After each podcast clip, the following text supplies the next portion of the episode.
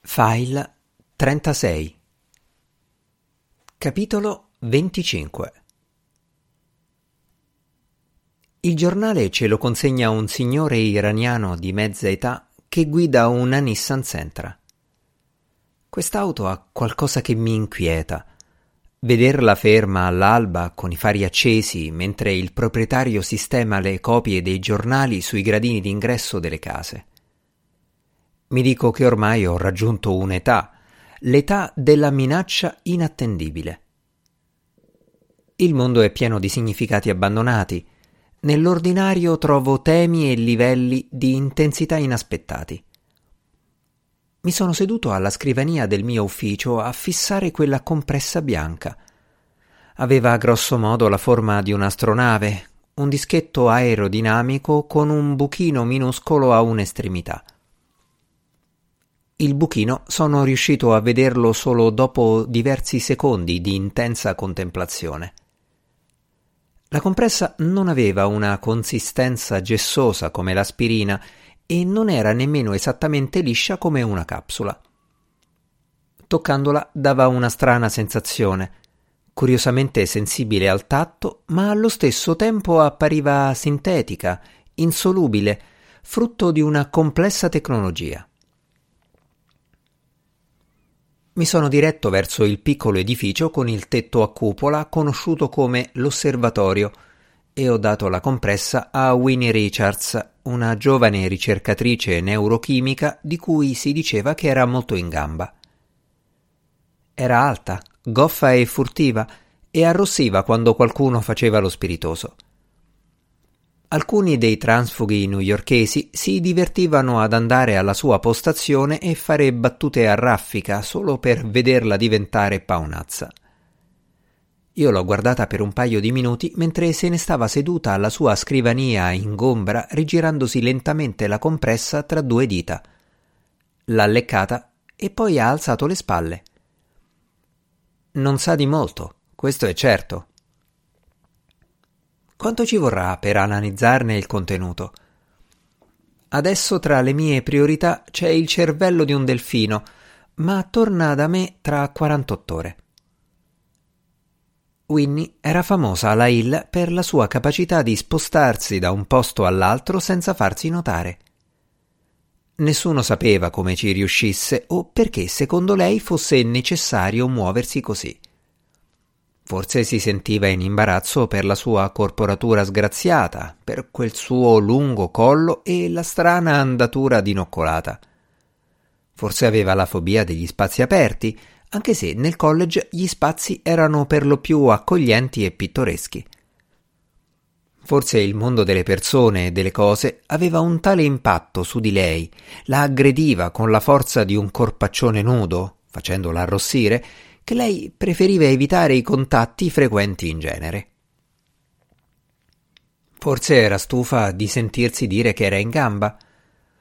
Fatto sta che per tutto il resto della settimana ho fatto fatica a localizzarla. Non c'era traccia di lei sui prati e sui vialetti e ogni volta che mi affacciavo alla sua postazione di lavoro non c'era mai. A casa Denise ha fatto di tutto per non sollevare l'argomento del Dylar non voleva farmi pressione e addirittura evitava di guardarmi, come se il segreto che condividevamo non riuscisse a reggere uno scambio di occhiate allusive. Gli sguardi di Babette invece non potevano fare a meno di essere allusivi. Mentre conversava si girava a fissare, con aria scultorea ed eterna, la neve che cadeva, i tramonti, le macchine parcheggiate. Questi suoi momenti meditativi cominciavano a preoccuparmi. Era sempre stata una donna orientata verso l'esterno, con un tonificante senso della particolarità, una fiducia nel tangibile e nella reale.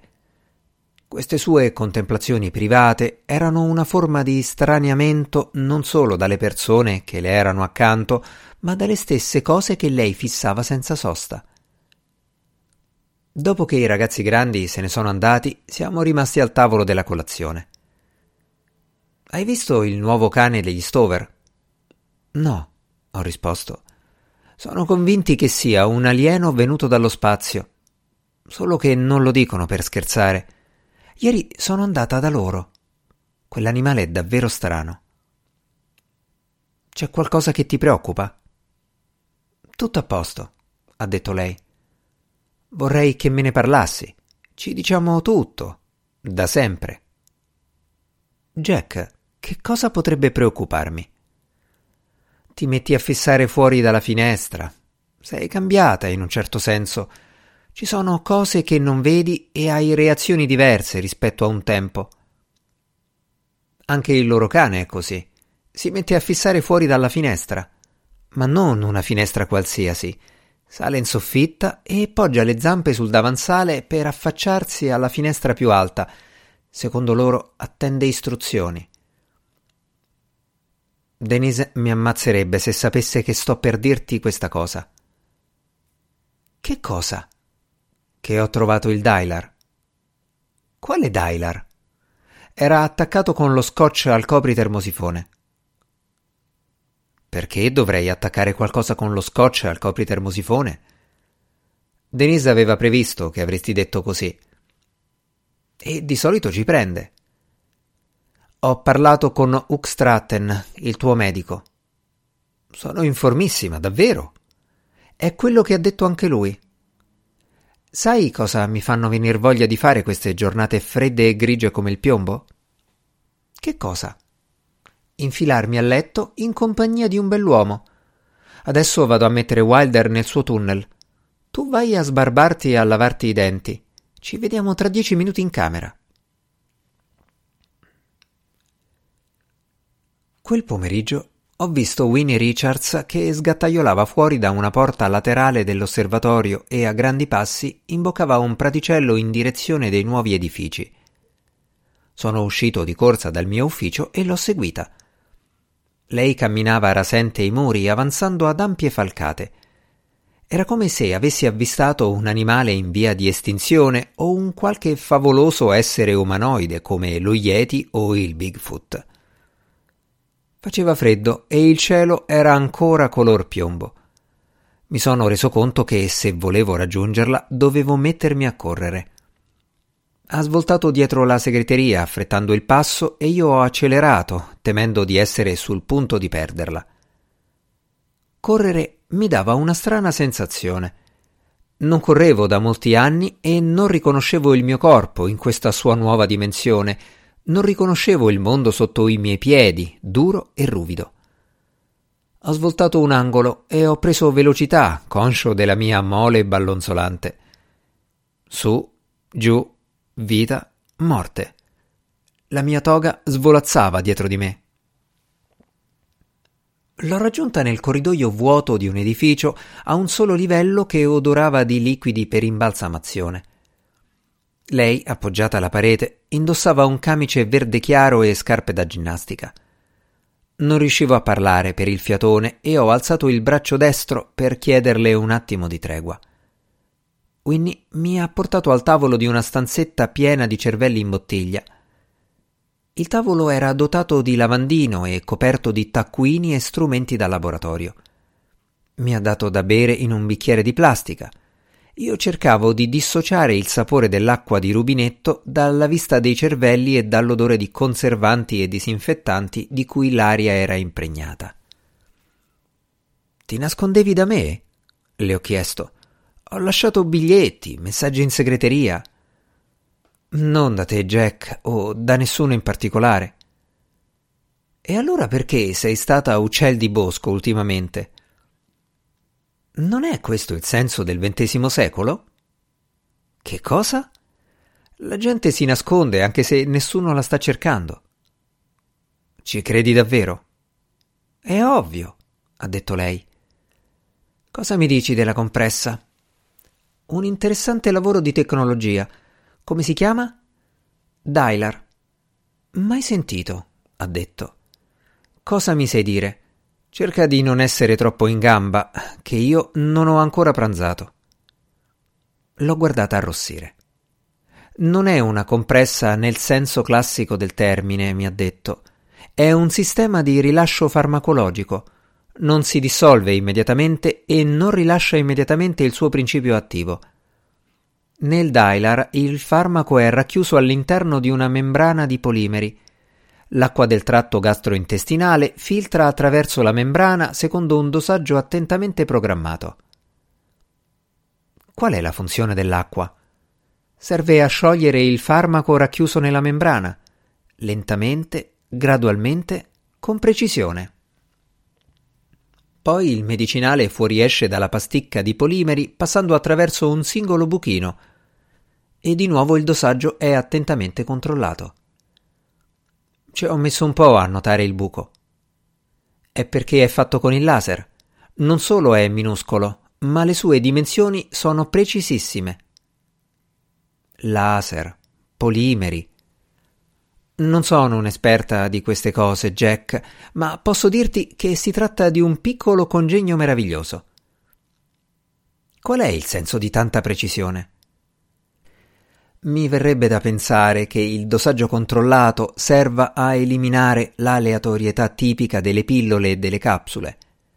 Il farmaco viene rilasciato in dosi ben precise per un periodo di tempo piuttosto esteso e così si evita il classico succedersi di sovradosaggio e sottodosaggio. Non si verifica un'iniziale esposizione massiccia al farmaco per poi restare alla fine solo con dei rimasugli. Niente mal di pancia, nausea, vomito, crampi muscolari e compagnia bella.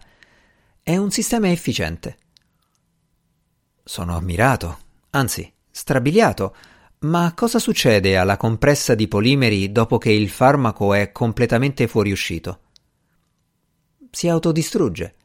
Subisce un'implosione controllata provocata dalla sua stessa enorme forza gravitazionale. Siamo nel regno della fisica una volta che la membrana di plastica è ridotta a particelle microscopiche, fuoriesce dal corpo senza colpo ferire nel solito vecchio modo collaudato. Fantastico! Adesso dimmi però quale sarebbe lo scopo del farmaco. Che cos'è il Dylar? Quali sono i suoi componenti chimici? Non lo so, ha detto lei. Ma sì che lo sai, tu sei in gamba, lo dicono tutti. E cos'altro dovrebbero dire? Mi occupo di neurochimica. Nessuno sa cos'è. Gli altri scienziati ne avranno una qualche idea. Per forza. E loro dicono che sei in gamba. Siamo tutti in gamba. È così che si fa qui, no? Tu dici che io sono in gamba e io lo dico di te. È una forma di ego collettivo. Nessuno dice che sono in gamba, mi definiscono scaltro. Dicono che sono riuscito a sfruttare qualcosa di grosso. Ho occupato uno spazio di cui nessuno sospettava l'esistenza. Ci sono spazi da occupare anche per le persone in gamba. E adesso semplicemente tocca a me. E poi ho una struttura fisica buffa, cammino in modo buffo. Se non avessero potuto dire di me che sono in gamba, sarebbero stati costretti a dire cattiverie sul mio conto. E sarebbe stato terribile per tutti si stringeva al petto dei documenti. Jack, l'unica cosa certa che posso dirti è che la sostanza contenuta nel Dylar è una specie di psicofarmaco. Probabilmente è stata pensata per interagire con una parte remota della corteccia umana. Guardati intorno. Cervelli ovunque. Squali, balene, delfini, grandi scimmie e nessuno di questi cervelli si avvicina nemmeno lontanamente alla complessità del cervello umano. Il cervello umano non è la mia area di specializzazione. Del cervello umano io ho una semplice conoscenza di base, ma è sufficiente a rendermi orgogliosa di essere americana. Il tuo cervello ha mille milioni di neuroni e ogni neurone ha diecimila piccoli dendriti. Il sistema di intercomunicazione è impressionante è come una galassia che si può tenere in una mano, solo più complessa, più misteriosa. Perché questa cosa ti rende orgogliosa di essere americana? Il cervello di un bambino si sviluppa in risposta a determinati stimoli. E in fatto di stimoli siamo da sempre i primi al mondo. Ho bevuto un sorso d'acqua. Mi piacerebbe saperne di più, ha detto ma la natura precisa del farmaco mi sfugge. Questo te lo posso dire però, non è in vendita. Ma io l'ho trovato in un normale flacone di quelli che si comprano con la ricetta medica. Non mi importa dove l'hai trovato. Sono abbastanza sicura di essere in grado di riconoscere gli ingredienti di un farmaco che agisce sui recettori del cervello. E questo farmaco qui è sconosciuto. A questo punto ha cominciato a lanciare veloci occhiate in direzione della porta. Aveva gli occhi luminosi e pieni di paura. Ho sentito dei rumori nel corridoio, voci, passi strascicati. Guardavo Winnie che indietreggiava verso una porta in fondo alla stanza. Ho pensato che mi sarebbe piaciuto vederla arrossire ancora una volta. Lei ha allungato un braccio dietro la schiena, ha aperto il saliscendi della porta, si è girata di scatto ed è corsa via nel grigiore del pomeriggio. E io lì, che cercavo di farmi venire in mente qualcosa di divertente da dirle.